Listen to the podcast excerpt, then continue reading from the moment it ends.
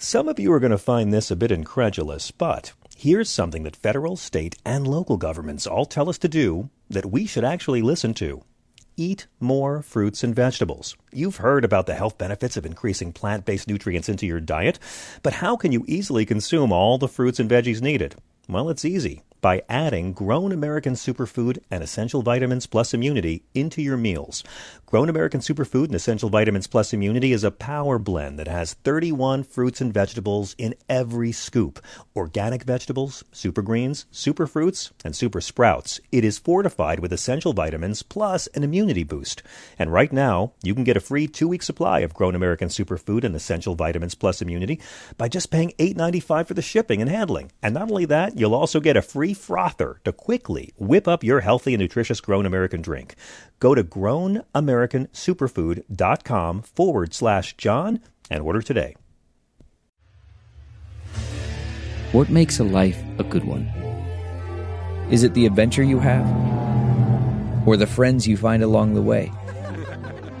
Maybe it's pursuing your passion while striving to protect, defend, and save what you believe in every single day. So, what makes a life a good one? In the Coast Guard, we think it's all of the above and more. But you'll have to find out for yourself. Visit gocoastguard.com to learn more.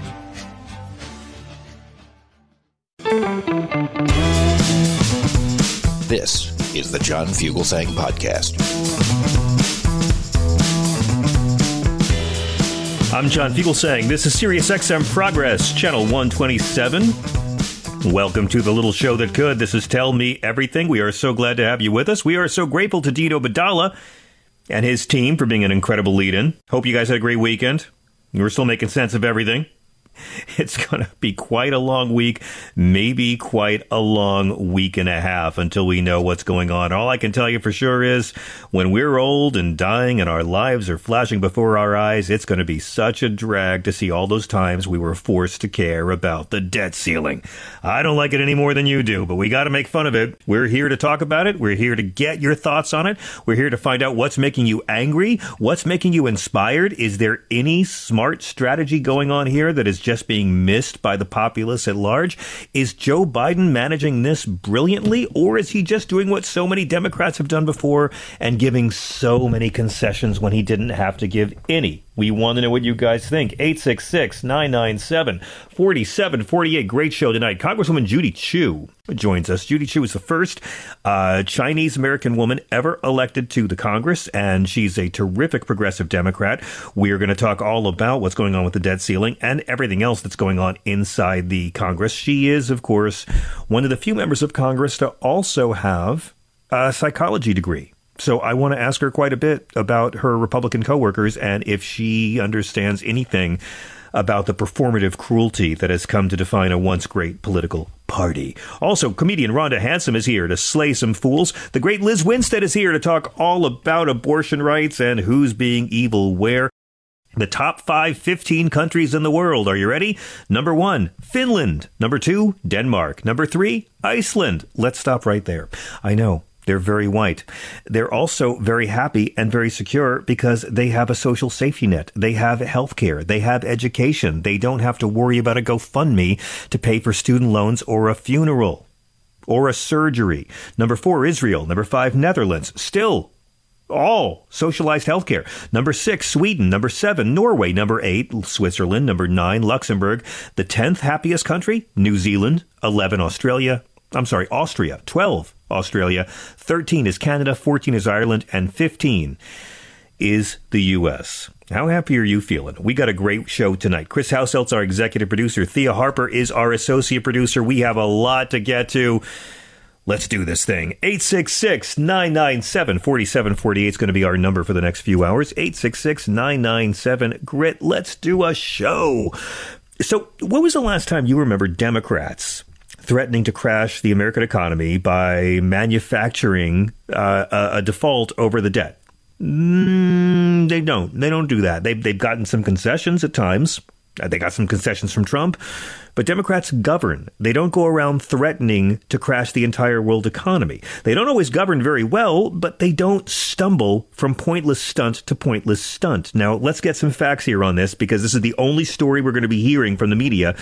What is it? Eight days left in this? About eight days until this thing is finally at the last minute resolved. The U.S. national debt is $30.9 trillion. Donald Trump's share of that, it's 250 years to get to 30.9. Donald Trump's share is 7.8 trillion. Keep that in mind. More than 25% of the entire national debt in the 246 year history of the United States more than 25% was run up by Donald Trump with his Republican Congress agreeing to it. And now they want you to pay for it by cutting Social Security, cutting Medicare, cutting food stamps. Now, remember, eh, as you hear all of this talk in the media, especially the mainstream corporate media, about why can't Democrats give more, it's not necessary for Congress to cut future spending when it raises the debt ceiling to pay for past spending. Okay? So again, they're paying off the old debts. They're paying off things that have already been bought. It's not necessary for Congress to have any kind of negotiations about future spending. It's just to raise the debt ceiling to pay for the spending that's already happened. Anything else is a Republican demand. In 2017, Senator Orrin Hatch said anybody who tries to negotiate the debt ceiling for cuts shouldn't be in Congress. But Democrats are always here to bail out the Republicans who cannot actually govern. Hey, you know what? Don't listen to Orrin Hatch. Here is House Speaker Kevin McCarthy six years ago in 2017 explaining when you raise the debt ceiling, it's actually paying. Well, I'll, I'll let Kevin from the past explain it to you. When you when you raise the debt ceiling, that's actually paying for stuff that has already been spent. That's it. Really simple. Republicans spent they, they raised the debt ceiling three times under Donald Trump with with no hangups. So why are we here? Well, we're here because Republicans can't govern and they have nothing to offer non-millionaires. But eh, let's go back 12 years. Remember 2011? It was an awful time. REM broke up, LCD Sound System broke up, White Stripes broke up, and Backstreet Boys went on tour with New Kids on the Block. It was a rough year, 2011. Fukushima, you, know, back then, the House Republicans under President Obama wouldn't raise the debt ceiling unless they got major spending cuts. And Barack Obama tried to say what you just heard Kevin McCarthy say we're just paying for stuff that's already been spent. But eventually, Obama blinked. He agreed to cut more than 2 trillion in spending from the next decade. So America dodged a default. One international credit rating agency, Moody's, did downgrade our trustworthiness, which makes borrowing more expensive for Republicans. That's all because of Republicans. Today, the Republicans passed a bill to cut nearly 5 trillion over a decade, not the 2 trillion Obama agreed to. Now, Biden originally said, no, that's not even going to happen. We're just negotiating. We're, we're not going to negotiate anything. We're going to raise our debts and talk about next year's budget. But now He's been forced to negotiate. And we can beat up on Democrats all day on this if you want, but Democrats aren't the bad guy. you don't blame the kid who's getting shaken down for his lunch money. At least not all the time. At least unless the kid just gives the guy his lunch money. See, Joe Biden was over there in Japan at Hiroshima, and he was chiding the House Republicans for their debt ceiling proposal. He called on them to move from their extreme positions. He said in Hiroshima, much of what they've already proposed is simply, quite frankly, unacceptable. Now, we keep waiting for the president to invoke the 14th Amendment. A whole bunch of senators wrote him a letter. Bernie spoke eloquently. Raise the debt ceiling without an act of Congress because the president has the authority to do that. It's legal. The Constitution requires it. At least it requires the debts to be paid. Now, here's Joe Biden. Uh, he was saying that the Republican Party already knows defaulting is not an option. It's time for Republicans to accept that there is no bipartisan deal to be made solely, solely on their partisan terms. They have to move as well. All four congressional leaders agree with me that, def- that default is not, let me say it again, default is not an option. So how much more can Democrats cave, right? I mean, they caved on the clean debt ceiling increase. They've already agreed on, you know, billions of cuts for the next year. They're they're now saying Joe Biden is saying something's a non-starter for Democrats that they're willing to consider work requirements for poor people on safety net programs. but the Republicans, what are they bringing to the table? Why is the media acting like this is this, an even handed deal? Because prescription drug reform, let's do that. We can save billions. No. Well, let's get rid of Donald Trump's tax cuts for the rich. That'll save trillions. No. They want to kill the Inflation Reduction Act. They want to cut spending, but they want to increase spending at the Pentagon. They want to increase spending on the border. They won't enforce tax laws to make sure the rich pay their taxes. They're trying to kill student loans. They're trying to take SNAP benefits away from poor people. So, what about that 14th Amendment? Hmm? Well, here on CNN is uh, Democratic Congressman Steve Cohen from Tennessee discussing the tempting big red 14th Amendment button Joe Biden just needs to push one time on the debt limit the Constitution says you have to honor the debt. So I think it's an ace in the hole for the president. I think he'd like to negotiate and he'd like to be able to show he can work together with the Republicans. It's going to be difficult. McCarthy's got to work with uh, George Santos, and who knows who he is or what he thinks. Uh, Marjorie Taylor Greene and Lauren Boebert, they're about as closely tied to reality as Santos is. So he's got a whole bunch of those people to deal with, and they could result in the end of his speakership. So it's going to be difficult for President Biden to negotiate with somebody who has those type of uh, uh, legislative terrorists on their team. Uh, and the 14th Amendment is an ace in the hole. Except it's not just for Joe Biden. That's what we're all up against. We talked about it last week. This rumor that uh, a cabal of moderate Democrats is floating a deal to Kevin McCarthy if he just goes ahead and does the right thing and raises the debt limit, and the Republicans try to remove him because Kevin stupidly agreed to let one member of his caucus be able to have that power, that the Democrats would come over and protect his speakership, which is also grotesque until you realize Kevin McCarthy is probably much better than House Speaker Steve Scalise. But but White House aides today have privately told progressives agitating for the 14th Amendment it's not going to happen. Joe Biden's full on negotiating with bad faith House Republicans for whatever they want in exchange for voting to raise the debt limit by June 1st so the country can keep on paying its bills. Joe Biden, as you know, came home early from the G7 and he met with McCarthy early this evening. Now, what is this all about? Democratic senators are warning they will not accept any concessions attached to the debt limit that'll cut federal assistance for low income people, unless it raises taxes on wealthy individuals and corporations. But what does bipartisanship mean? in this century. Bipartisanship generally means Democrats giving concessions and Republicans bragging about the concessions they got. What's Joe Biden going to do? Is he going to hold the line? Or will he be yet another Democrat who moves to the right? Because this is all about paying Donald Trump's bar tab. That's all it is. We're paying Trump's bar tab. Just like Barack Obama had to pay Bush's bar tab, and Bush was the biggest dine and dash we ever had. Two wars off the books while cutting taxes for millionaires. One mailman brings you the credit card, the other mailman brings you the credit card bill. One mailman brings you the card you can use with no spending limit. The next mailman shows up and has to settle the debts. And in my lifetime, brothers and sisters, maybe in yours, the blank credit card mailman has always been delivering to a Republican, and the credit card bill has always been serviced by Democrats.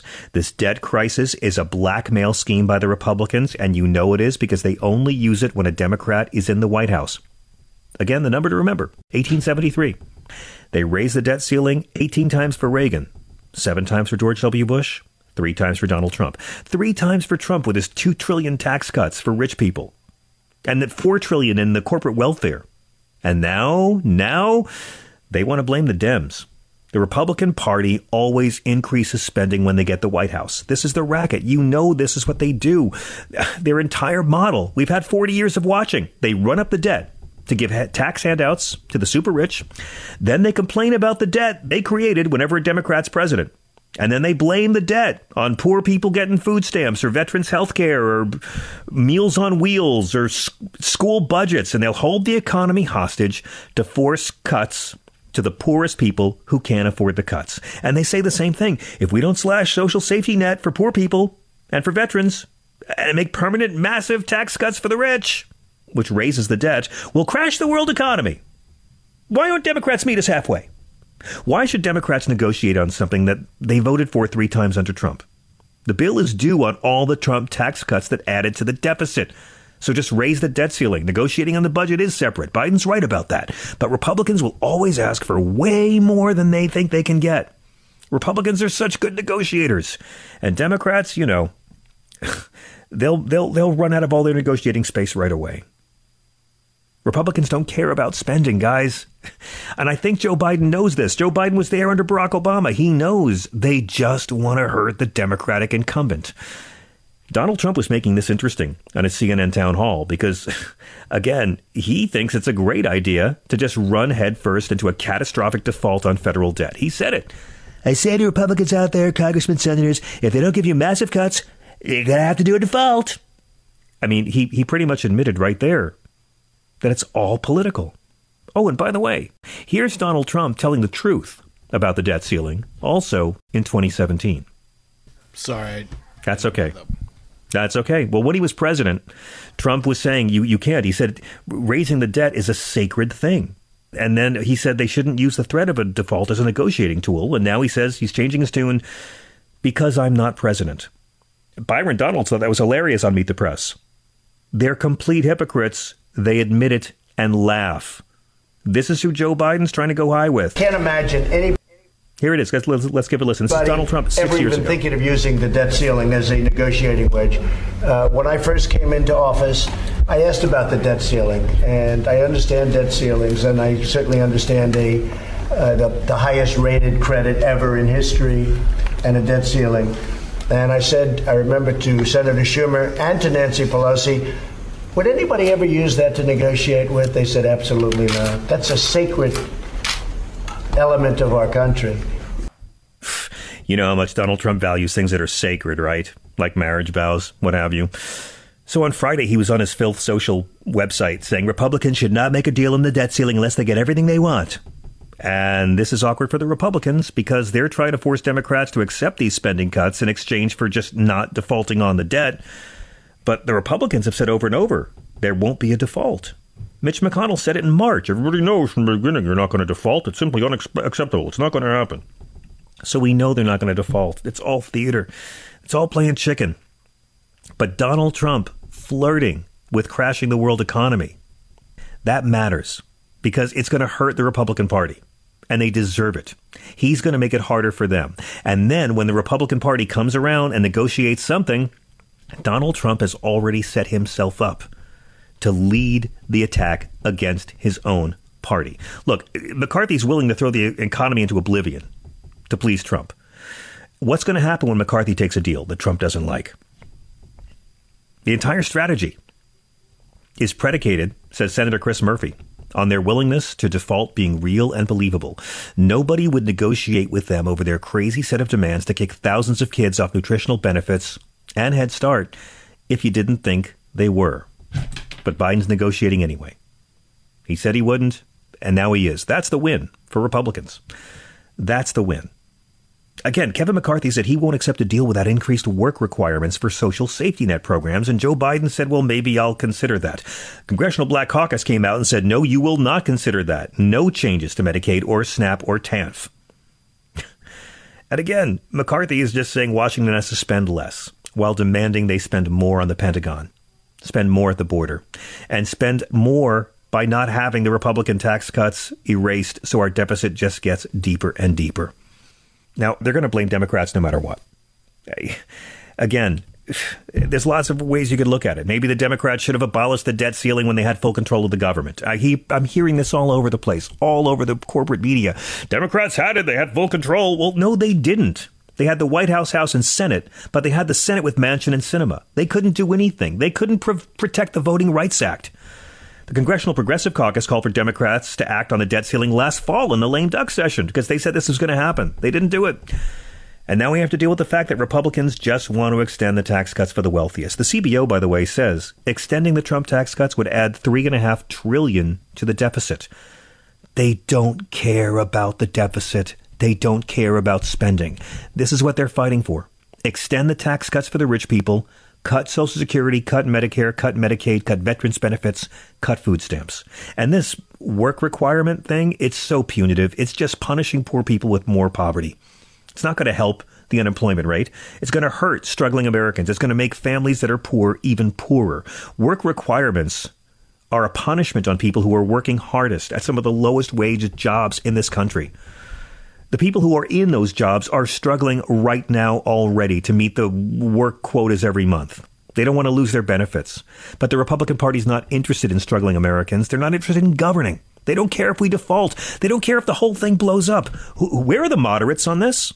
Why aren't we hearing from these reasonable Republicans we keep hearing about? Where where are the moderates saying no, we won't default? Where are they now? Look.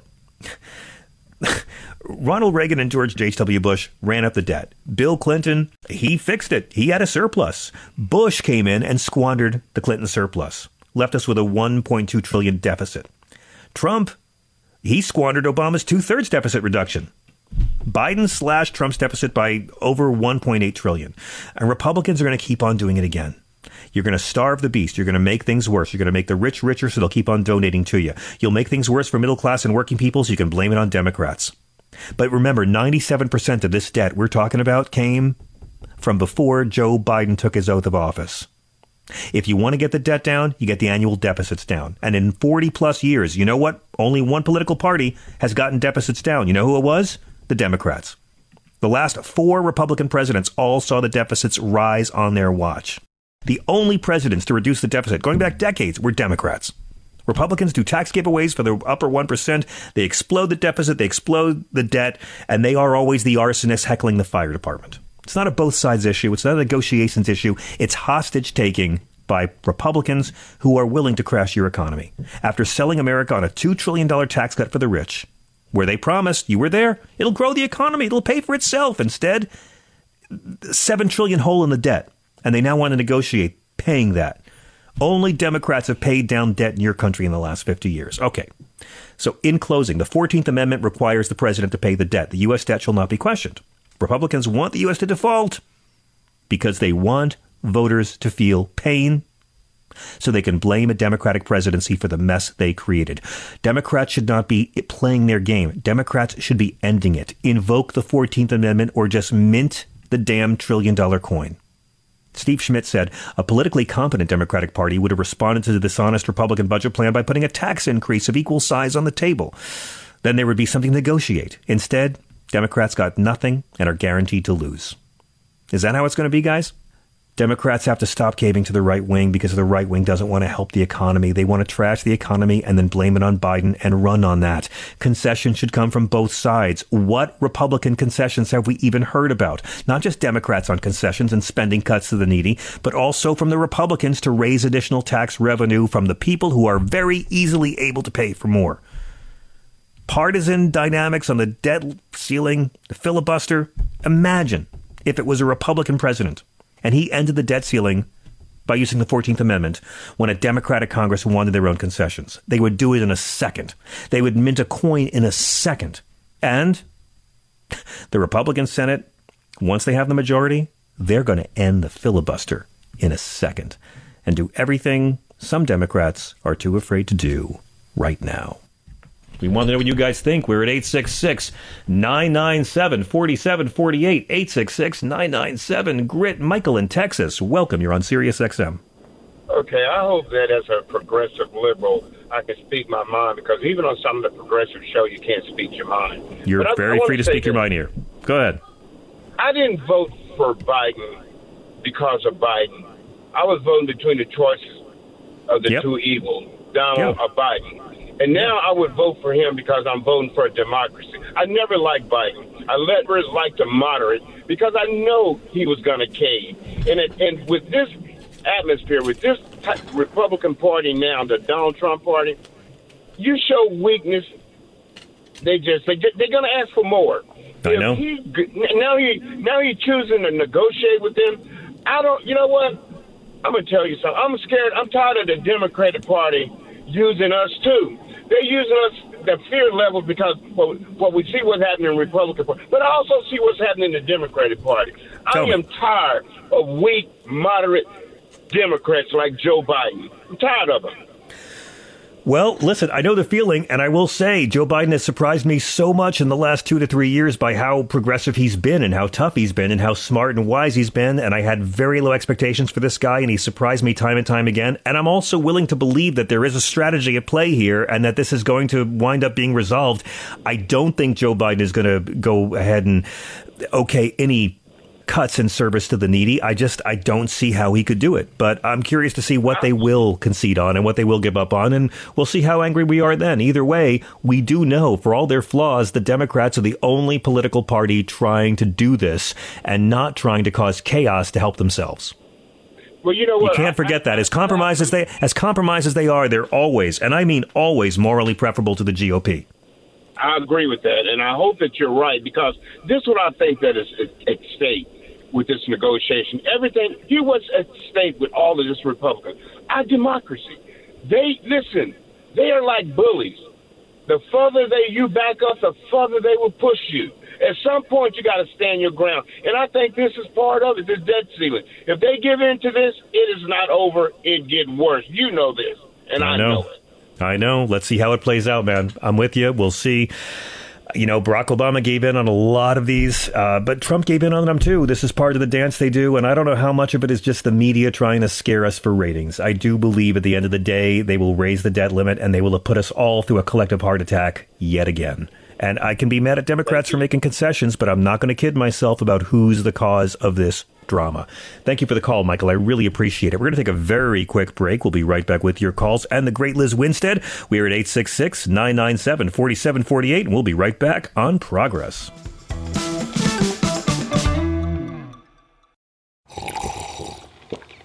That's not just the sound of that first sip of Morning Joe. It's the sound of someone shopping for a car on Carvana from the comfort of home. That's a good blend. It's time to take it easy, like answering some easy questions to get pre qualified for a car in minutes. Talk about starting the morning right. Just like customizing your terms so your car fits your budget. Mm-mm-mm. Visit Carvana.com or download the app to experience car shopping the way it should be convenient, comfortable. Ah. Okay, picture this. It's Friday afternoon when a thought hits you. I can spend another weekend doing the same old whatever, or I can hop into my all new Hyundai Santa Fe and hit the road. With available HTRAC, all wheel drive, and three row seating, my whole family can head deep into the wild. Conquer the weekend in the all new Hyundai Santa Fe. Visit HyundaiUSA.com or call 562 for more details. Hyundai, there's joy in every journey. Hey, everybody, it's Michael Steele, host of the Michael Steele Podcast. Each week, I discuss key political and cultural issues joined by America's leading activists, experts, and academics for conversations that transcend political boundaries. And that's the point. I want you to join me as we work through real solutions, have honest conversations, just keeping it real and having a little fun on the side. So listen to the Michael Steele podcast on Spotify, Apple Podcasts, Spreaker, or wherever you get your podcasts on, because you know I love it when you do.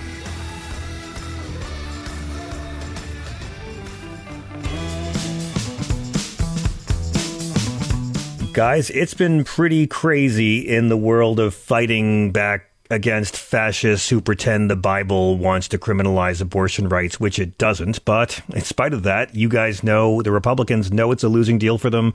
We we know the Democrats are outperforming in many many elections. We know in the Wisconsin Supreme Court election last month, the liberal judge defeated the conservative candidate by 11 points in a race defined by passion over abortion rights. We know that Ron DeSantis is already trying to talk down his six week abortion ban because he knows how unpopular it is. And yet they just can't stop our Republican friends. North Carolina Republicans voted to override their governor's veto of a 12 week abortion ban. They got a former abortion rights congresswoman, legislature member to flip parties and kill that.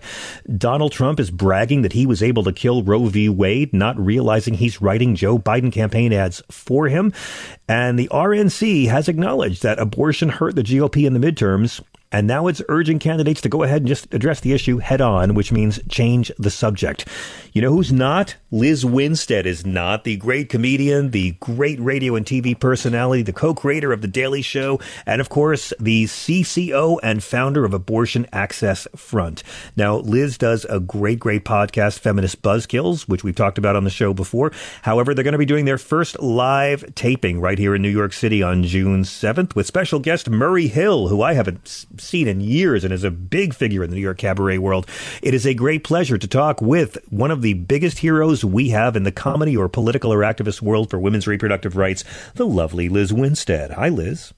Hi, John. Um, I just wanted to say right before we start that the live show is not going to be Murray Hill. Oh, so sorry. That, no, it's okay. We just swapped out. Um, we were supposed to have Murray Hill, but Murray is launching this amazing. He's on the hit show on HBO Max right now, Somebody Somewhere. Yeah. And he's also launching this incredible drag game show, and he got called away. But the cool news is we have the co-star of Somebody Somewhere, uh, Jeff Hiller, incredible comedian, um, and he plays the co-star on the show. If you watch it, he's hilarious stand-up, great comedic actor. So I know, but Murray's having his second coming. So bless Murray. Well, very nice. Well, I, I'm excited either way because every live show I've ever done with you, Miss Winstead, it's always amazing. You take you take the hardest subject for comedians to joke about, which would be abortion, and you give these incredible, funny, passionate shows where honestly the last show we did in Brooklyn the passion from the audience was as great as the passion from the all male performers on stage. It, it, it, it, you know, it, it's just amazing that you keep on harvesting great comedy out of this issue and out of all the regressive bullshit we're constantly fighting against. Well, you know, I think that when you have rich targets of hypocrisy, you can really mine the comedy. And I also feel too, you know, uh, Feminist Buzzkills is the only weekly podcast that's done by activists who are working in the field. And mm. so it's great conversation. It's like we have really incredible activists and providers and researchers on the show.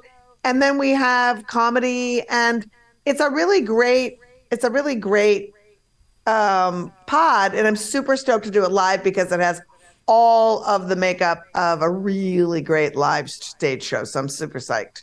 I'm very, very excited for it. I mean, I, I, I got to ask your thoughts on some of what we've been witnessing lately. We haven't yeah. had you on the show in a month. And honestly, Lizz, you know, Donald Trump was the reason we all had to learn how to say hydroxychloroquine.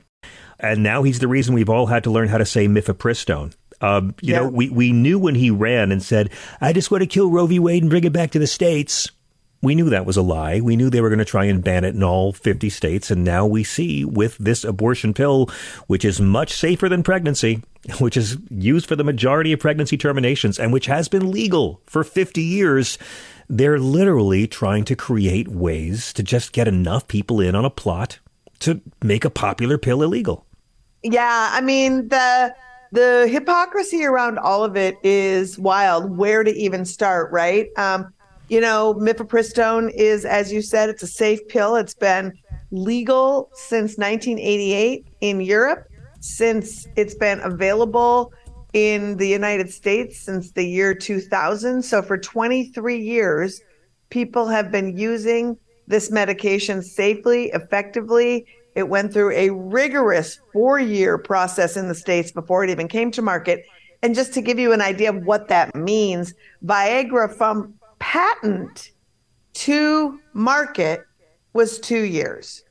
And wow. Yeah, and with over 5 million people using this pill safely, um, the complications that, uh, and, and, and you can't even directly say, but the complications that led to death of the use of this pill, what would you say it was, John? What would you suppose? Five million people used it. What would you think? Uh, I, I, wouldn't even know how to how to guess. Uh, you know, what would be a low number of five? If five five million people have used this pill, what, what would you guess? Oh, I'd say a few thousand. Uh, the answer is twenty five. What?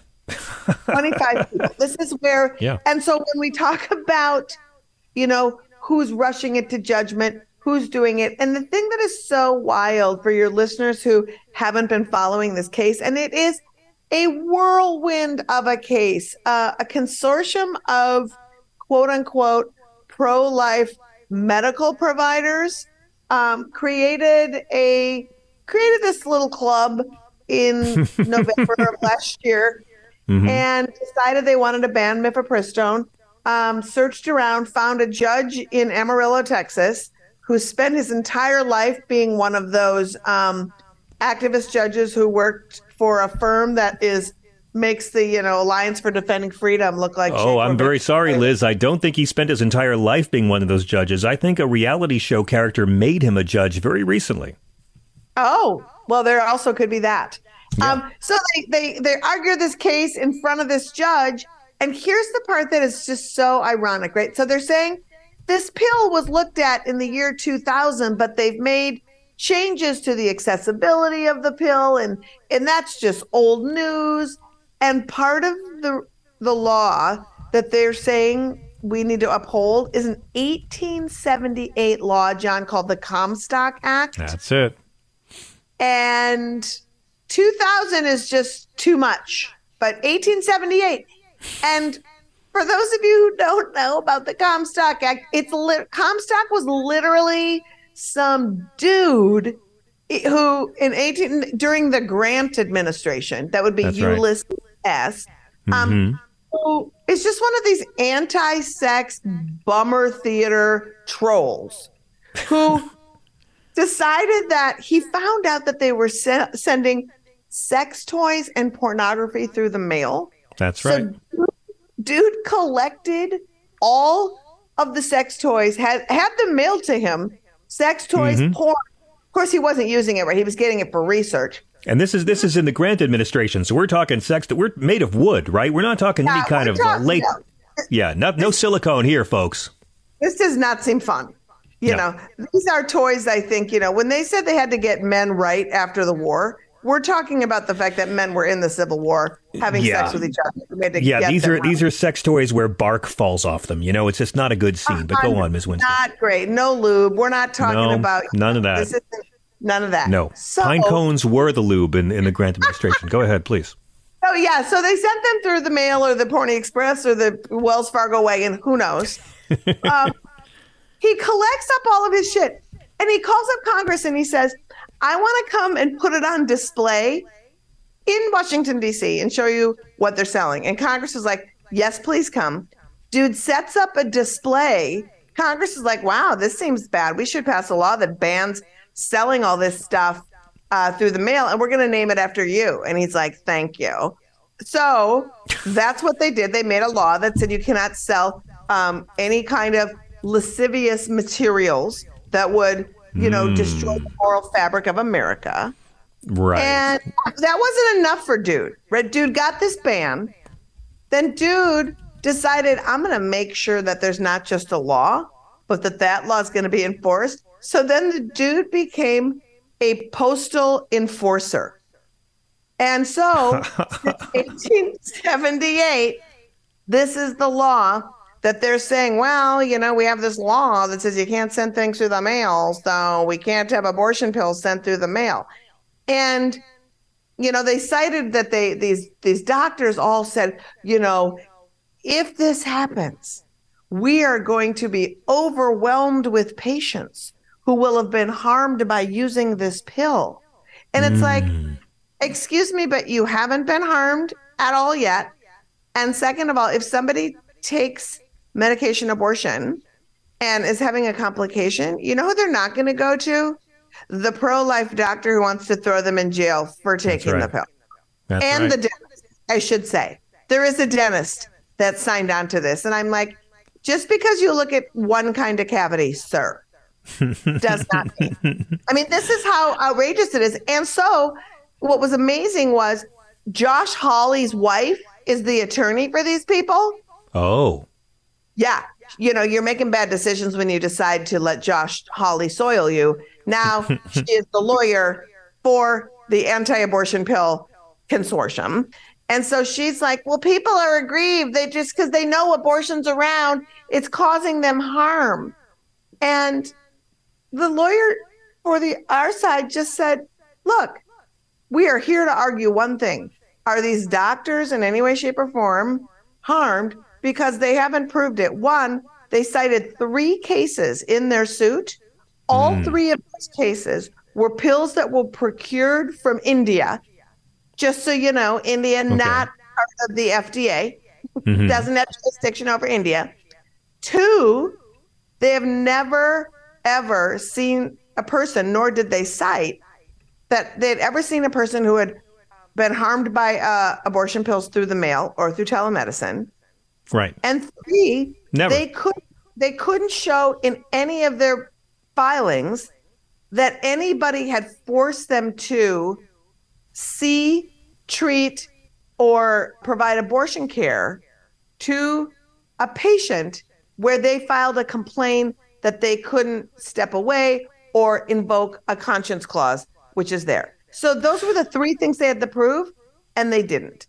And but the Fifth Circuit is such a garbage court that they were like, well, I don't know. I feel like you know, if there's abortion around and these people are feeling bad about it, you know, one of the judges on this three panel court that heard the hearing said abortion was a moral a moral right. disaster in America. You know, it's a mess. We're in a mess, John. It's a mess. We're in a mess. But let me let me just bring up the fact that that all of these rules are incredibly unpopular. Ron DeSantis is not talking about his six week abortion ban because it's incredibly unpopular in his own state.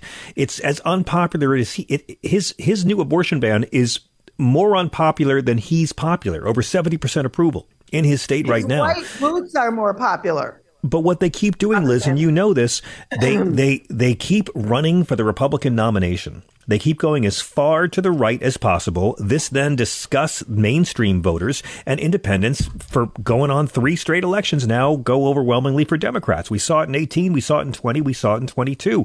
And so when I see Donald Trump and and bragging about getting rid of Roe v. Wade and they're going after mifepristone by mail, it tells me they're not going to be smart enough to pull back in time. What we saw in Kansas, what we saw in Wisconsin, how people will turn out. Lizz, how does this not end with Republicans justifying going through the private mail of American citizens? I don't well, see how you can ban mifepristone by mail and then not enforce the ban by mail. Well, that's exactly right, John. And I do have to say that, you know, there's plenty of responsibility for all of us to go around in this, right? The reason that abortion is more popular than any politician. Yes. Like it just is on ballots. It just is. People understand it fundamentally. People who have privately wanted to have abortions have been able to. And the Democratic Party, and I'll tell you, being an activist for so long, I cannot tell you how many higher ups in the party, people who are holding public office, right now, activists all over the place, people in the a movement to protect abortion access, telling me when I started this journey, we don't say abortion, do not talk about it. It's a wedge issue. It's siloed. Hmm. We have talk and euphemism. We mm-hmm. laid the foundation through our silence for them to fill this big cavernous hole, get people elected, and we never fought back the way that we finally have in the past two years. People weren't talking about, you were, but regular media, mainstream media, didn't talk about abortion in a way that it should have been centered until the leak happened. That mm. is hmm. when we really started hearing about it in earnest and and still so it's like we have work to do to understand that yes indeed we need to understand that the reason people fight so hard for abortion is that having that option gives someone the path to their very destiny and how they want to live their lives, right? right? And so to take that away, and let's be clear about one thing I just want to say over and over again as we're seeing um, this backtracking that they're trying to make look like it's consensus or reasonable, a 12 week ban, no ban is reasonable because the second we have a society that decides there is a point where the government gets to decide what medical care you get and how you have ownership over your own body, mm-hmm. that's a government that has failed. Well, as you know, yeah, as as as transparents in Florida are learning right now with Ron DeSantis. Right. But Lizz, I, I got I, I, have to ask you what you think about the possibility of a growing on, on a political level of this fissure over the six week ban because Trump has come out against it. DeSantis is going to try to beat him up for it. And in the midst of this, the Susan B. Anthony's list, which uh, let's be honest, Lizz, most nice people don't have to know what Susan B. Anthony's list is. Uh, have they made peace with Donald Trump? Because it seems like you know, obviously Donald Trump just cares about himself. He had to promise to get rid of abortion to become president. He used to support women's reproductive freedoms. Now he doesn't. It's all about how much chaos he can cause within this party. But um, yep. do you think that that's something that we should be hopeful for? Is the six week ban going to tear them apart? And and what is Susan B. Anthony's list? And and why should we care? So Susan B. Anthony's list, just so you know, it's a two pronged thing that's a super interesting thing. So the Susan B. Anthony list is basically, if your listeners know what Emily's list is, which is the yep. Uh, pro choice uh, lobbying group, they endorse candidates, they help fund candidates who are um, pro choice and running for office. Emily's list is the opposite of that. It is the right. anti abortion, right wing, endorse candidates, give candidates money, and back candidates. Now, the other thing so Emily's list was mad at Trump for about two days and then they yes. said, We've had a conversation with him and we feel good about it. They're complete hypocrites because, truth be told, if, if you believe a fantasy, believe it all the way. If you're going to make up lies about what abortion is and what pregnancy is, then you shouldn't be for it ever. You know, mm-hmm. like live in your garbage, live in your lie. But the other thing that the Susan B. Anthony list did is they funded a fake research arm called the Charlotte Lozier Institute. And so okay. every time you hear like some right wing person cite a fact that's not true, like, well, studies have shown that abortion causes breast cancer. Right. It is the Charlotte Lozier Institute that hasn't done peer reviewed studies, but that has made up their own science and facts, and they link back to themselves. So they have an entire research arm that's not to prove the truth through research, but to prove their narrative. Exactly. Through, um, weird anecdotal evidence and fake science. Um, Lizz, fake we've, we've only got a minute left, but I have to ask you. I wish I had more time about this, but your thoughts on Tricia Cotham, the legislator in North Carolina who ran on protecting women's rights and now is the person who killed them. She told her abortion story on the floor of the North Carolina House. There is yeah. she got I got mine and now you can't have yours. And Tricia Cotham is somebody who is her district is being gerrymandered. It's been rumored all over the place that she wants to run for higher office and she can't run as a Democrat. So she sold out her morals, her values, and the people of North Carolina so that she can win a Congress seat. And it's disgusting. There we go. Yeah. I can't wait for Republicans to never vote for her. Come to our show yeah. in New York City. It's going to be so much conversation. We have dope activists who have much more knowledge than I even have. Funny comedians. live, live, live, live. Come see us live. It's June 7th. Where should people go to get tickets, Ms. Winstead? You can go to DROM NYC and check us out on all the socials at Abortion Front. I've done shows with you, with, with, with David Cross and with Sarah Silverman. I have never been to a Lizz Winstead AAF show that was not a complete riot. Ms. Winstead, thank you very much. We'll always promote everything you do, and thank you so much for fighting for women's rights and being funny while you do it. Thank you, my dear. It's so great to be with you. We'll be right back with your calls, 866 997 4748. The comfort of your favorite seat is now your comfy car selling command center, thanks to Carvana. It doesn't get any better than this. Your favorite seat's the best spot in the house. Make it even better by entering your license plate or VIN and getting a real offer in minutes. There really is no place like home. And speaking of home, Carvana will pick up your car from yours after you finalize your offer. Visit Carvana.com or download the app and sell your car from your comfy place. CarMax is putting peace of mind back in car shopping by putting you in the driver's seat to find a ride that's right for you. Because at CarMax, we believe you shouldn't just settle for a car, you should love your car. That's why every car we sell is CarMax certified quality so you can be sure with upfront pricing that's the same for every customer. So don't settle. Find love at first drive and start shopping now at CarMax.com. CarMax, the way car buying should be.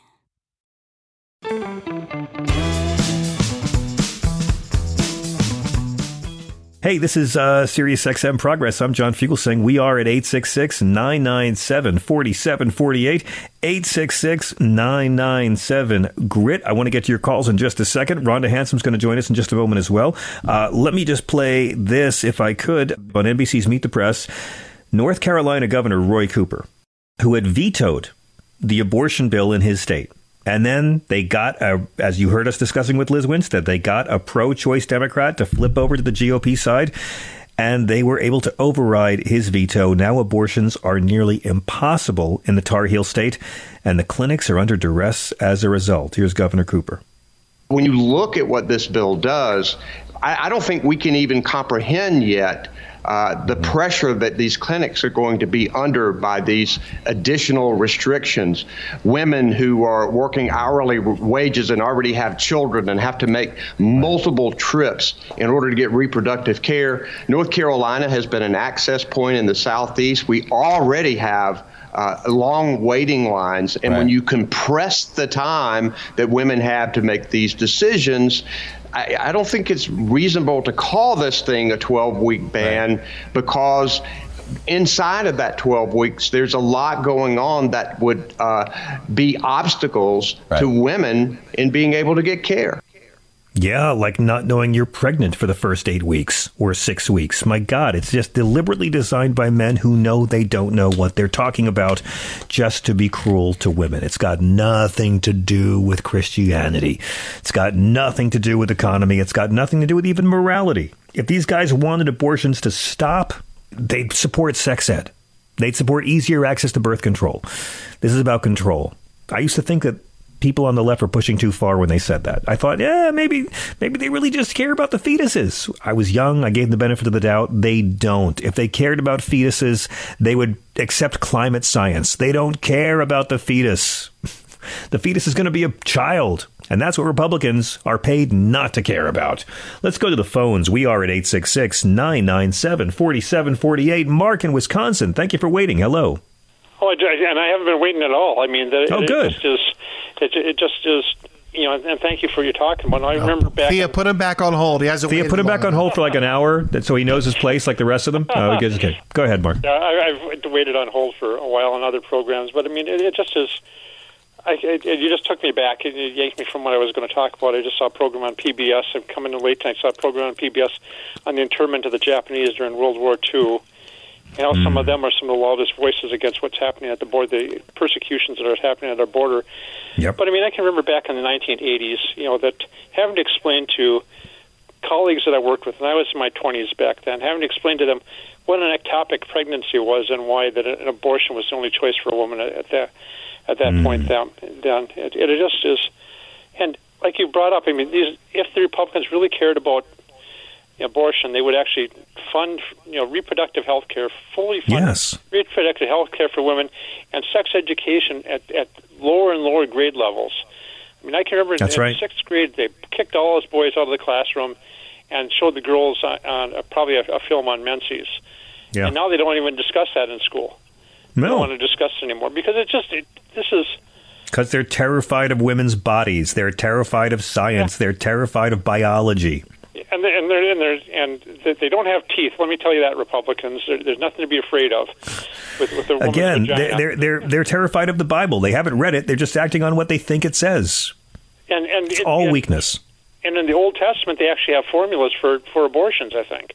In in Numbers chapter five, there's a there's a thing where if your wife is pregnant by another man, uh, you can bring her in to the temple priest because she is property, um, and uh, the temple priest will make a, a concoction, a bitter water potion out of sawdust and other stuff that's lying around, and um, and yeah, if your wife is pregnant by another man, um, it will cause her to uh, to miscarry and to be mutilated, and her belly will swell, her thigh will rot, and that's how you know. Uh, but again, right wingers will be happy to know, at least in this story, like in their fantasy world, the woman has no choice. And and I would think that, and this is probably me going beyond my theological bent, that I would think that even if, if you hold the Bible as true, that Eve was the, the mother of original sin, you would have thought a woman actually giving birth to the Son of God would have actually expunged that guilt from women. But they still want to assign it, and not that I think women are guilty of it, but I mean, you would have thought that would have expunged their guilt in, in that event alone, right. as, as opposed to having to put up with you know, male domination for the past how many thousands of years that um, yeah that they've had to endure it. I mean, it is just re- flat out and out ridiculous that we're going we're going sliding further and further back, and it just is. Um, if they want to, if they want to get rid of abortion, then then provide women with birth control and that's it, man. But at the same, but don't forget, we're also going forward. I know we're going back, but we're also going forward. I mean, women's reproductive freedoms are so much more important to the society right now than they were 50 years ago. When Roe first was passed by the Supreme Court, we've all heard many stories about this there was no controversy. It was several years before Jerry Falwell even mentioned abortion in a speech. No one really cared all that much at first. It took a while for an evangelical movement that had lost civil rights and had lost Nixon to realize this is how they get their mojo back and get back into power. And for my entire life, that's been the formula. Republicans have used abortion to get people who haven't read the Bible to vote for Republican policies that are against everything in the damn Bible. That's it. Remember, that's the racket. And I can remember, even amongst family members, people that were claiming that Catholics weren't Christians because they, you know, we were all baptized Catholic, uh, Catholics as, as babies, but you know that they had adopted other forms of Protestantism, and they said, "Well, Catholics aren't even Christians," and they go, I get that all the time. "The hell are you talking about?" I mean, Yeah, it, of course. It's just, but now they're all allies now because you know the whole abortion issue. But that's why I, that's why I talk about what I talk about because they're fundamentalists, right? And they, they they own Jesus, they own God, they own religion, they own Christianity, and they'll tell you Catholics aren't real because they're papists and blah blah fucking blah. I'm sorry, I've had it with my whole thing is this: if you call yourself a Rolling Stones cover band. But you never play Rolling Stones songs, and you don't know the words to Rolling Stones songs, then why did you name your band after the Rolling Stones? If you legislate against everything Christ talked about, if all you fight for is shit that Jesus doesn't talk about, like gay people, trans people, im- being mean to immigrants, banning abortion, at some point, someone's got to come out and say, dude, your religion's criminalizing abortion. It's got nothing to do with the Nazarene, who was quite a liberal fellow when you actually get around to reading that part of the Bible. So it's like, we got to call them out because they've used this grift to take rights away from women and this deliberate misreading of the Bible in a country with separation of church and state is why women now have fewer rights than their mothers and grandmothers. and now they want to strip that. They- want to strip the freedom of religion, the freedom from religion, from our from our Constitution, and that. I mean, look at Matthew. tw- Look at Matthew 35. I mean, that it just is. We're supposed to be kind to the stranger, welcome the stranger, feed the feed the feed the poor. Matthew 25. Yep. Parable of the goats and the sheep. Yeah, That's it- it Christianity right there. Jesus lays it all out. He and, says and be kind, you, even be kind to prisoners. I mean, that Yeah. it, it just is. Yeah, I mean, it, it just is. You could challenge, try to challenge them on that, and they just kind of shut down, and they They haven't read it. It's over, and, and Yeah. that and, it- and it, you know that uh, it's interesting. I have a sister-in-law that said, you know, at one point she was having a crisis of faith in her from her Protestant missionary background. She says, "Wish I could be like the rest of you guys, not believe in anything." I go, "What the, I go, what the heck do you mean we don't believe in anything?" I mean that even atheists sometimes believe in something. I mean, They always say that, though. They always say that. And the reality is, they say that, you know, non believers or agnostics don't believe anything. In reality, it's like they don't believe anything that's actually in the Bible. They have created a God in their own image who just so conveniently hates the same people they hate. They believe in nothing and they haven't read the Bible. And I'm telling you, brothers and sisters, you know this. The louder they are about their piety, the less they know about their holy book. When will the Democratic Party finally realize this and uh, call out the frauds? Because uh, you know, uh, most most all pe- all people who are Christian, everyone treats the Bible like it's the buffet at Golden Corral, right? Everyone does it, but liberals do it to justify being kind and loving to the less fortunate. Republicans do it to justify being cruel and shitty to people. and e- even other faiths. You know, I think it, one of the tenets of the Sikh religion is to feed the poor. That's right. And I think I saw a program on on, uh, on PBS where they had this massive feeding of the poor. I mean, massive feeding of everybody who would come in to, to feed. To feed. And I go, There are hundreds of references in the Bible to the need to care for the poor. There are zero references in the Bible for the need to ban abortion. and nothing about and, and condemnation of, of wealth for wealth's sake. Yeah. That. Uh, anyway, thanks Yes. so much for taking my call, John. What a pleasure. Thank you, Mark. You're a real gentleman. I have no idea why you listen to a show like this. Uh, we got to take a quick one. If you're on hold, stay there. We'll get to your call in just a second, but we'll get to your call with Miss Rhonda Hansome, who's joining us right after this. We're at 866 997 4748. Don't go away. We'll be right back. This is Progress. Worried about letting someone else pick out the perfect avocado for your perfect Impress Them on the Third Date guacamole? Well, good thing Instacart shoppers are as picky as you are. They find ripe avocados like it's their guac on the line. They are milk expiration date detectives. They bag eggs like the 12 precious pieces of cargo they are. So let Instacart shoppers overthink your groceries so that you can overthink what you'll wear on that third date. Download the Instacart app today to get free delivery on your first three orders while supplies last. Minimum $10 per order. Additional terms apply. Man, that sunset is gorgeous. Grill, patio, sunset. Hard to get better than that. Unless you're browsing Carvana's inventory while you soak it all in. Oh, burger time. So sit back, get comfortable. Carvana's got thousands of cars under $20,000 just waiting for you. I could stay here forever. Carvana, where car buying meets comfort, meets convenience. Download the app or visit Carvana.com today.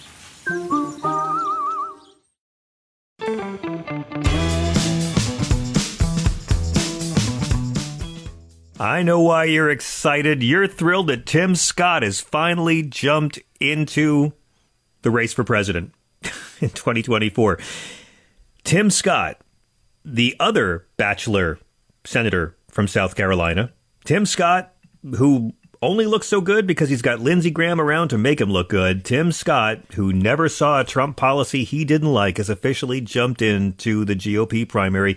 He announced it in an event in North Charleston, South Carolina earlier today. He's got a lot of money, 22 million already. Uh, and I know that because that's what the New York Times said in the article. He has $22 million on hand. You ever notice they, they never say what his opinions are? They never say why he's special you know, just Tim Scott announced his plan to spend 22 million. And it's like, okay, but they never talk about his principles or his ideas, just his money. And that's why he's one of the most serious competitors in the eyes of the New York Times. My God, I need someone smarter and more moral and more foxy than me to make sense of all this Michigas, and thank God we have that person right here, y'all.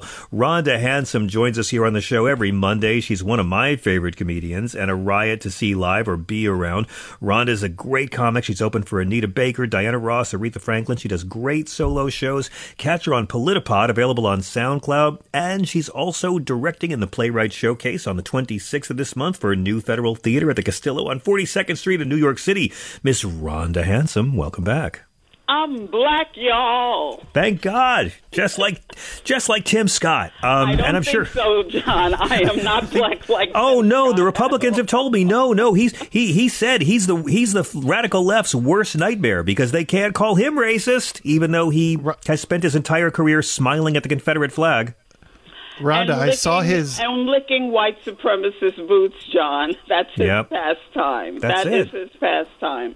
I am. I am so really tired of these black faces in high spaces in uh, I- who are just there as window dressing, as a rubber stamp for the system, and and doing absolutely nothing to uh, to empower black people to make lives better for us here.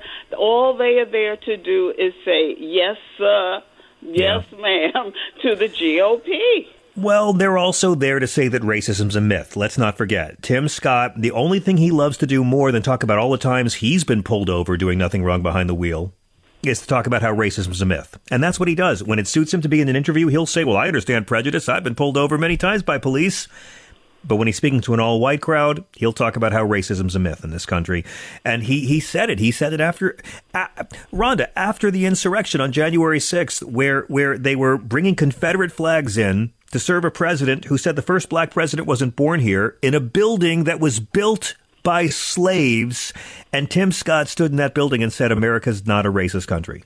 I just. Oh yeah, I'm. I'm just glad he didn't have a hood on while he was saying that. But that's his that's his job, right? Like his job is this entire 22 million he's spending is all about a very very very public audition to either be Donald Trump's running mate or Ron DeSantis' running mate. So yeah, he's going to be talking all about how there's no such thing as racism or is anything at all and we had a black president and that means everything's fine.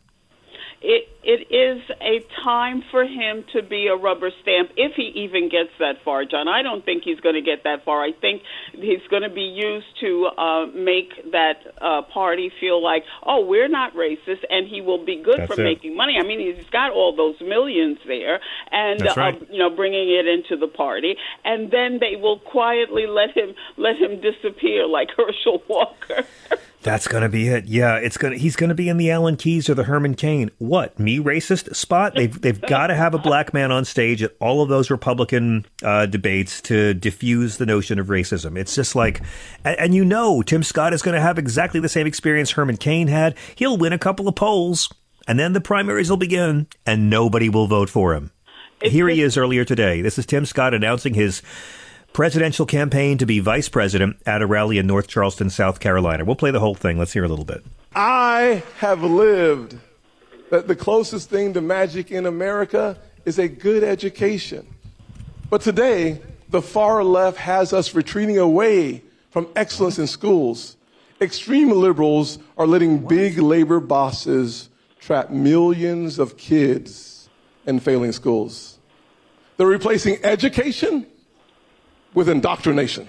Okay, I got to stop it there. Got to They stop it there. This guy's in a political party that's trying to cut education. Rhonda, I, I, I, I, I it's possible he's going to make me even more insane than Alan Keyes or Herman Cain did. I mean, he's 57, right? He's he's never married, just like confirmed bachelor Lindsey Graham, never married.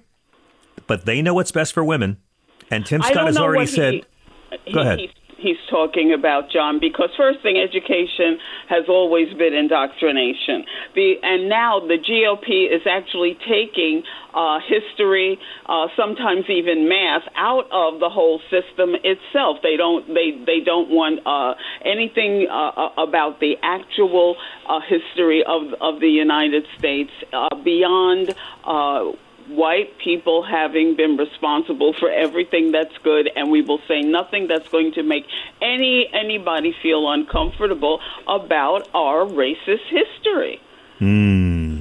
Hey, uh, uh, can I get to the gossipy part now? Can, I, can we go to I- the caddy? de- definitely. Meow, meow.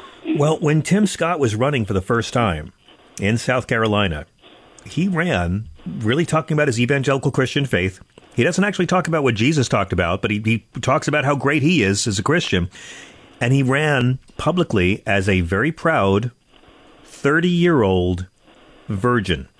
He told Oh audiences on the campaign trail when he was 30 he had never been intimate with a woman because it was against God's word.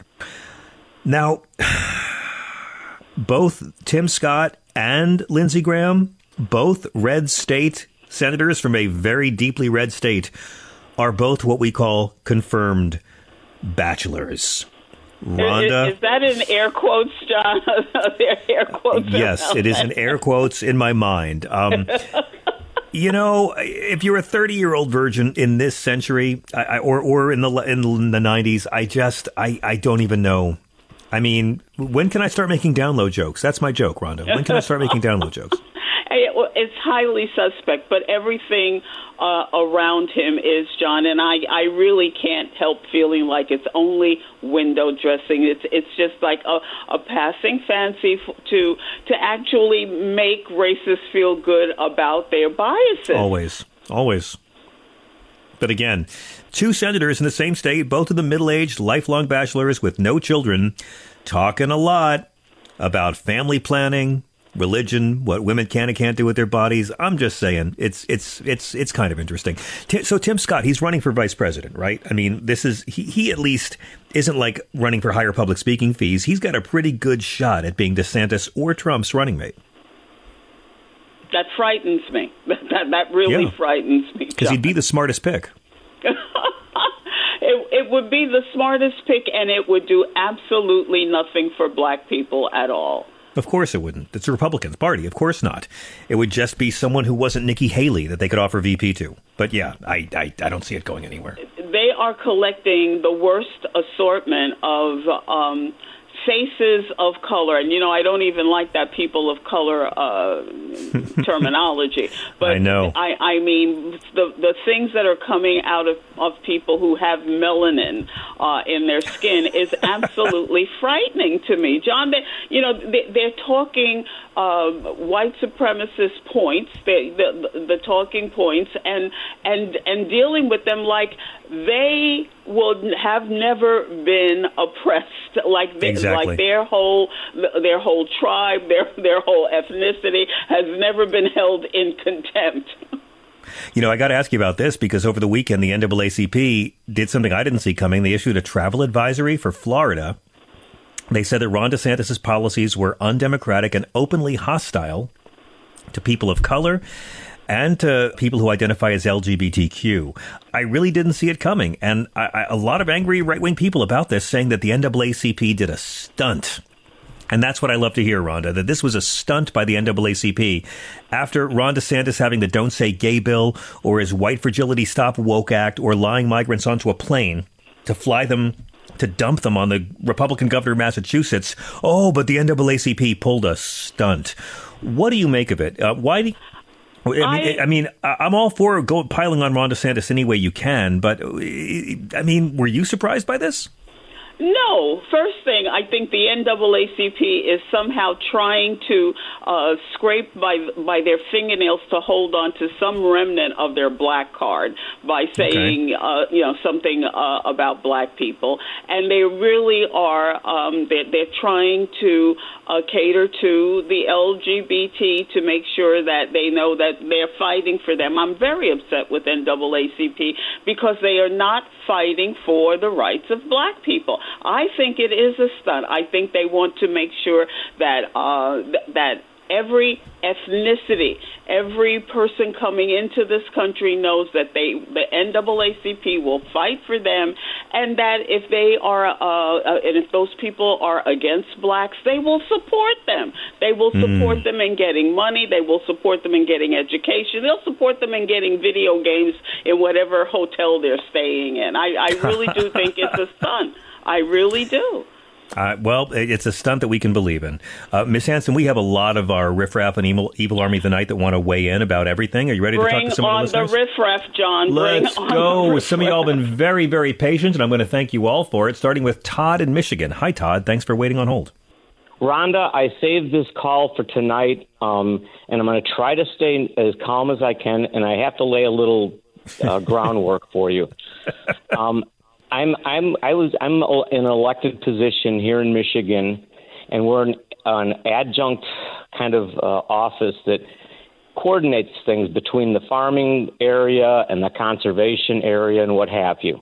And our budget has been you know low forever. I mean, I'm these are unpaid positions as far as I'm a director. I'm a, I'm right now, mm-hmm. and um, we were up there to lobby these politicians to get some money. Well, we have two notorious um, Republicans, and um, and part of it is we're getting um, all this money that's coming in from the you know from Biden's plan, the Farm Bill, right. and somebody has to implement it to make it to make sure it makes it to the farmers and to the urban areas to get urban farms and things like that. You know that okay.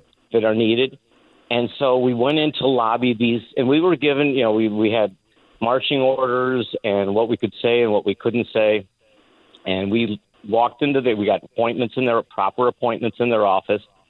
So we went into the first just the the, the regular you know house rep, and um, as I was walking in, I noticed that his uh, assistant that was walking to us to the back and also to take notes while we were there, uh, he had the Nazi youth haircut. You know the. Uh.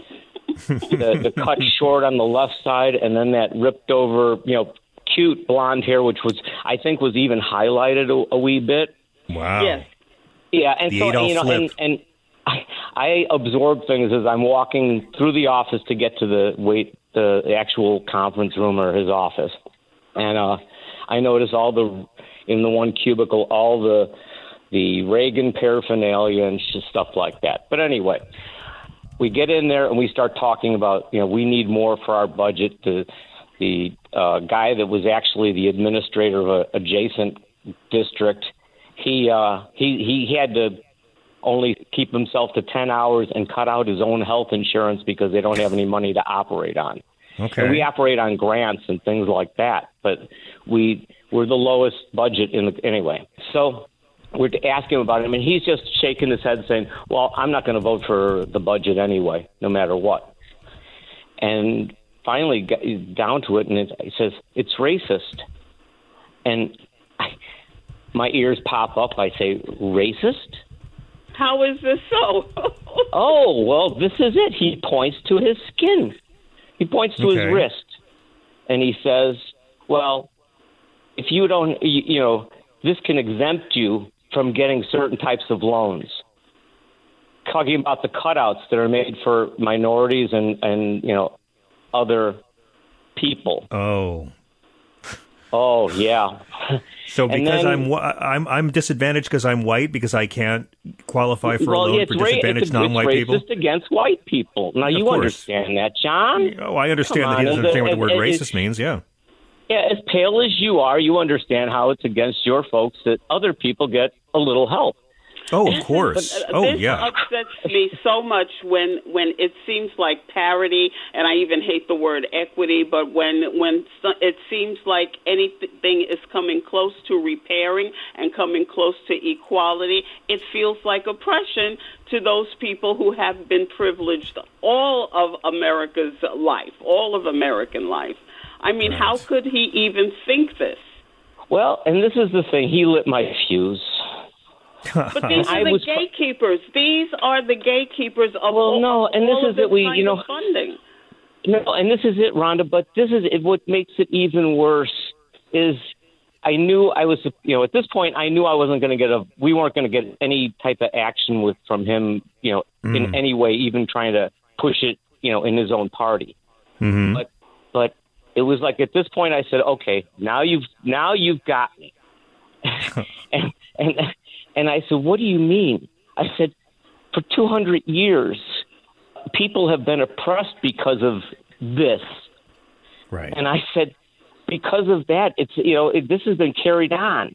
For, for I said, finally, people need a stepping stone. People need need at least an even keel to you know at least move ahead.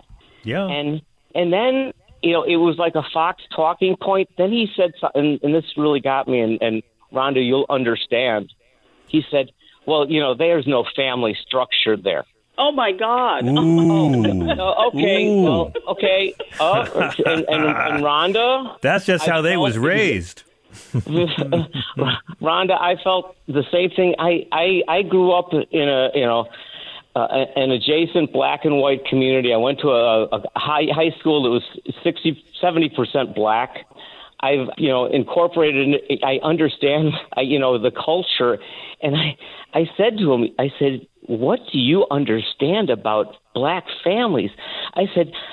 I associated. I, I hung out with black guys that, you know, there was a, such a strong family structure. I said, other people would crave, other kids would crave something like that. But tell me, you did, he think ever get to the point of saying black people know nothing about farming whatsoever? yeah, see, and, you know, and that, God, no, we didn't get that. and then I just told him, I said, you know, sometime in your life, you need to just strip it off and go and live and spend some time in the black community and find out what's really there because you have no idea. He's And not then at going to do it, and and people do not believe that these are the gatekeepers. A lot of people do not believe that this is who Oh, no. is, is saying yes and no to money going out to, right. to organizations and individuals. And we were explaining to him, we get one dollar in, it's going to be four, five, six dollars that are generated within our community, hmm. and and getting that money, and even more so, getting the the farm appropriations bill that went through with all that extra cash. The, you know the Todd, the you're a good Biden man. How do I vote for you? How do I vote for you? Yeah, no, it's this was just terrible, and and so I I I had I was standing up five minutes left. I was already pacing, ready to go out the door. I had enough. I just Right had on. enough. But anyway, Todd, I just wanted to relate that, and some other time I'll tell you about the time I got pulled over by Chicago police, and I was the only white face in the back, and the entire episode changed. But there's other people to talk to tonight. Okay, well, I thank you for calling it. I appreciate your stories, and I appreciate that you called to talk to Rhonda because she, she's, you she's more interesting sharing than me. I'll- I'll- some some other night when it's when it's getting, getting when there's a lull and you're begging for stories, I'll I'll come back with that one. You know what? Some night when Rhonda's not here, call me and we'll talk about lame white guy shit. Okay, we'll we'll just talk about mayonnaise and rush. Any good one, Oh, sus? God, Anytime. yes. All Oh. right, thanks, Todd. Have a good one. That was that was a nice call. that was all uh, for you. I didn't have to Uh, be here well, for that. I appreciate it, but but John, this is the thing that gets me when uh, people make believe that this does not happen every day, that it hasn't been a tradition, that it doesn't even have to be written down any place. People know when you walk in the office, this is what's going to be, this is how it's going to go down, and True. and and it really is a shame, and it's almost horrific as as Daniel Penny Oh, Daniel his Penny. situation as being comical. Can you believe that this man actually used that term around his Yes. Oh, I can believe it quite a bit. I, I think Daniel Penny is very certain that he is going to walk because, again, it was a homeless, mentally ill black person. Since when? Since when do you get in trouble for murdering one of those on a train? Yeah. Uh, I mean, oh, I did a whole rant last week, Rhonda, about all these people calling him the Good Samaritan because they've never actually read the Good Samaritan part of the Bible. He and and he thinks it's great that he he was planning a trip to Africa. You know that he he's such a great person like, because no racist, no oppressor, no no white supremacist has never taken a trip to Africa. Yeah, I can't be racist. I'm going to Africa to pillage ivory. Uh, let me go to Paul, who's on the line from New Jersey. Paul, welcome. You're Come on on, Paul. Handsome. Hello, Come on, Paul. Uh, no, it's it. Hey, great. Thank you. Love your show. Hi, Rhonda and, and John. Thanks for taking my Hey. call. Thank you. Hi there, Uh, Paul.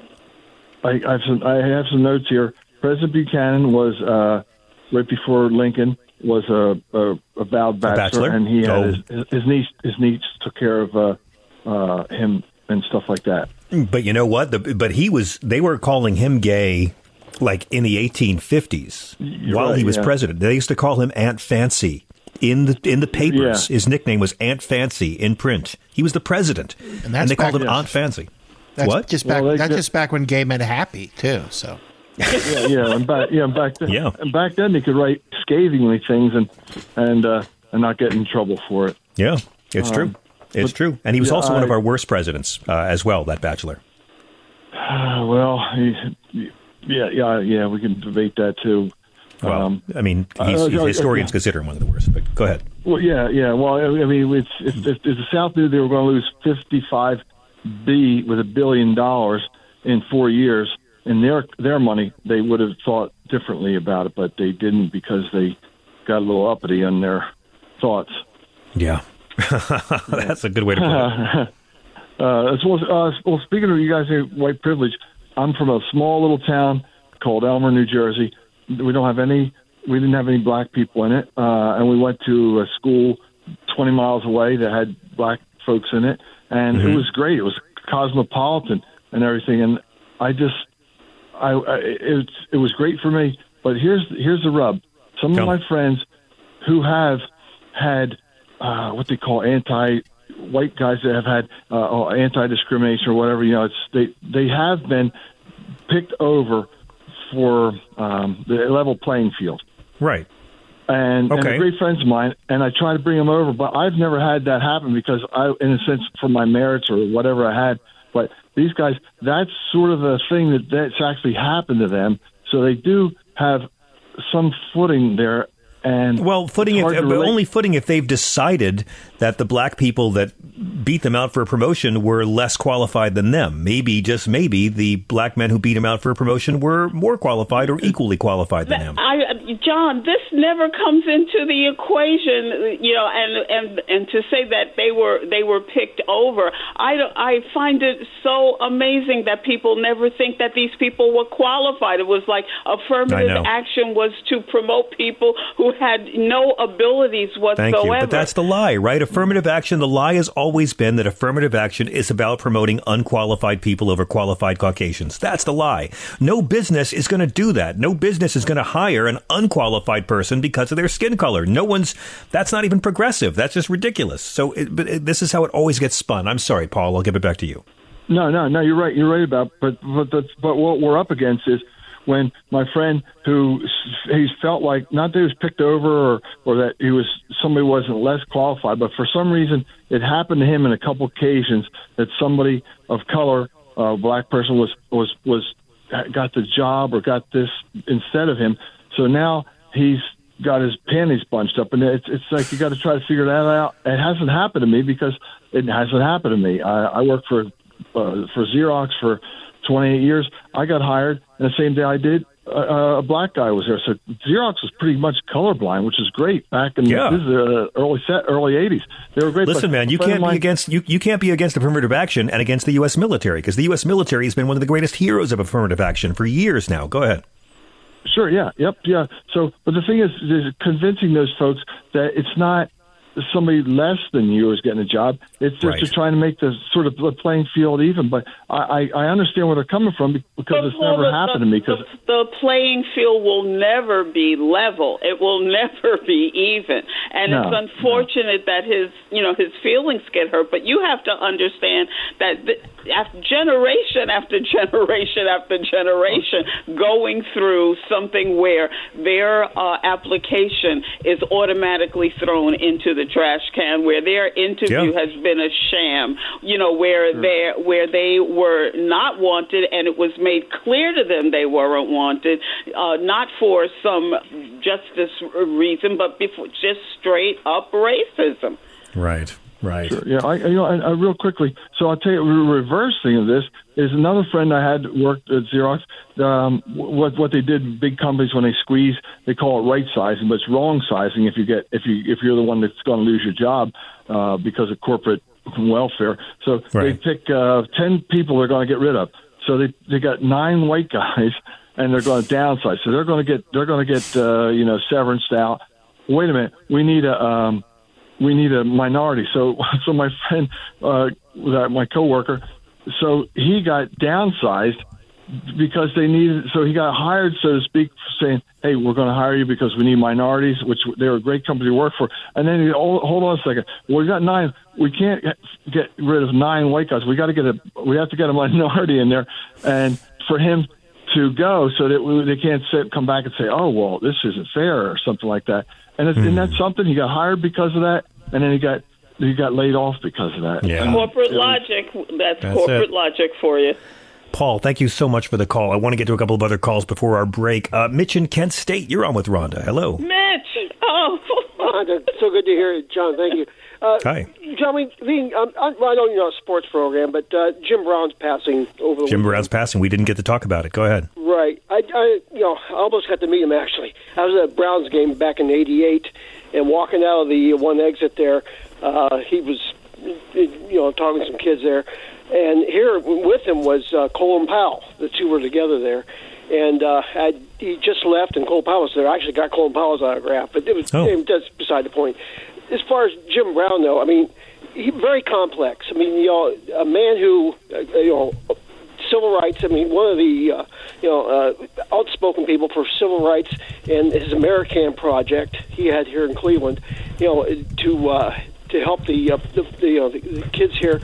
Uh, you know, but it was so complex because here was a man who was you know uh, with Obama and yet you know with Trump at the same time. I mean, I think he was an entrepreneur and he was a capitalist. You know, and Right. I think what he saw with Trump was that maybe a way to get, uh, you know, some of that uh, action from Trump as far as. Uh, you know, yes, uh, like every like everybody whose star was fading and decided to go on that fucking reality show, uh, you know, and that's fine. But uh, there's plenty to celebrate Jim Brown for.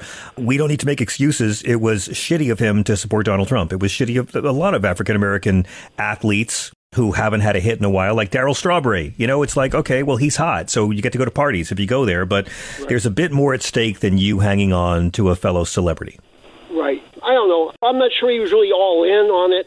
I think it was more, again, he was a capitalist. I think a lot of it he saw maybe a chance to get uh, a, a program. He was or- thirsty. He was thirsty for more fame. That's okay. he acted in a lot of He was a good actor too. thirsty For, for more fame or not, Mitch, I hear what you're saying, and a lot of black people want to get onto the capitalist train. And if Trump was offering them a leg up on that that train car, they were going to go for it. I Yeah. mean, uh, I you know, I, I mean, Ice Cube would talk to anybody who was actually going to listen to points about empowering black people. You know, it's actually not about uh, Republican or Democrat. It's who's going to put the hand out and, Right. and and have you know and, and have the lever uh, in, in our favor for for once. That's right, Right. It's a very complex, but uh, you know, it's a lot to back and forth. John, one other thing, Larry Summers. Yes. uh, There's an article here. Larry, Who? I'm no economist, and I could Larry Summers? checkbook. Larry Summers. Larry Summers. That, Yes. that- Chris's best friend. Go ahead. when the when we had the uh, before the House was sworn in and we, we had the lame duck session going on, why weren't we doing the, the debt ceiling then? before you know the Republicans moved in. I, I always what is, is it was that too early to work on it then? No, it's because I mean, look, they they, they should have, could have, That's what would have. Bernie Right? We've been hearing it all day. That's what Bernie wanted. It's what all the progressives wanted. But they were dealing with Manchin and Sinema. It wasn't as easy as everyone's now saying it would have been. It would have been great if they had. I don't know if they could have. Okay. I just you know why fight the fight when you had you know you're when you had the numbers then. Larry mentioned. But but again, it's like it's like saying Barack Obama had a 60 vote majority. He didn't really. Maybe for a couple of days he did. But you know, the Democrats didn't really have the majority they had. They had Manchin and Sinema, making sure it wasn't. Mitch, you're a gentleman. I thank you very much for the call. We got to go. Thank you, Chris. Thank you, Thea.